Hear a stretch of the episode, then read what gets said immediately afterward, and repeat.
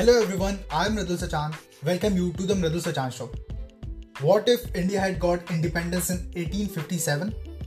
सोचिए हमारा देश 1947 में आज़ाद होने की बजाय उससे भी 90 इयर्स पहले 1857 में ही आज़ाद हो जाता तो आज हम इसी पर बात करेंगे अगर हमारा देश 1857 में आज़ाद हो जाता तो क्या होता ये समझने के लिए पहले ये जानना ज़रूरी है कि 1857 में इंडिया कैसा था उस टाइम पे कई सारे किंगडम्स कई सारे रिलीजन्स कल्चर्स उस टाइम पर आज़ादी के लिए एकता में कमी थी।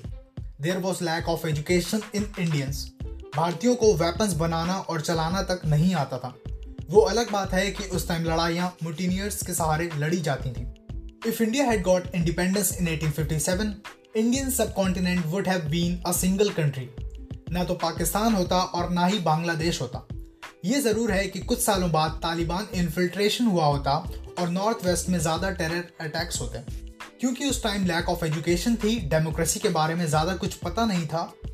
मॉडरेट्स ही थे जो कि थोड़े इनलाइटेड और इंस्पायर्ड थे यूरोपियन फिलोसफर्स के इंडिपेंडेंस वाले आइडिया से।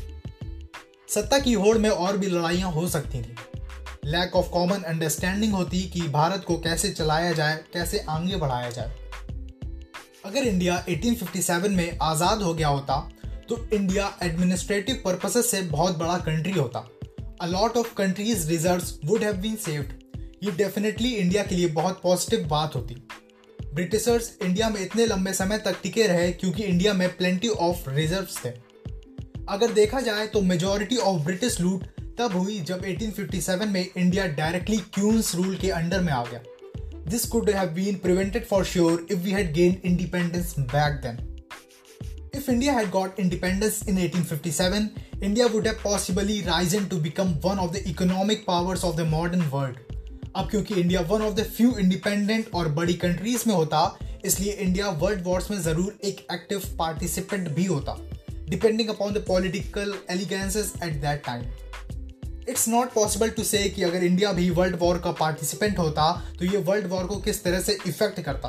पर यह ज़रूर है कि डिस्ट्रक्शन ज़्यादा हुआ होता और India might have been in the firing line as a few other countries India is known to be a country that gave a lot of emphasis to education back then अगर भारत 1857 में आज़ाद हो जाता तो इंडिया बहुत better होता. Educational field में India और भी वर्ल्ड क्लास इंस्टीट्यूट्स बना लेता. बेटर क्वालिटी ऑफ़ एजुकेशन होती इंडिया में. After all when the world was pushing hard the boundaries of science we spend it fighting a war to get freedom if India had got independence in 1857 19 years India को और मिल जाते India को एक opportunity मिल जाती to join the industrial revolution club of some of the selected few countries of the world India का judicial system बहुत strong होता because of the fact that every independent country goes through the phase of developing, which is the right legal process for its people over the year or decades of its post independence. इस बात की पूरी possibility है कि अगर India 1857 में आज़ाद हो जाता then India could have become the super power क्योंकि 164 ईयर्स से इंडिया अपने दम पर होता you can certainly believe that from 90 years from now the way India is growing it could become a world superpower. India might have gained the best GDP in the world क्योंकि 160 years एक democratic country के लिए काफ़ी होते हैं that has seen the ups and downs of progress and slumps. So high chance है that India would have had the best gross domestic product and would have had the least poverty by now. So that's all for today's episode. ऐसे ही और episodes के लिए subscribe और follow करें. See you in the next episode. Till then, take care. Stay safe.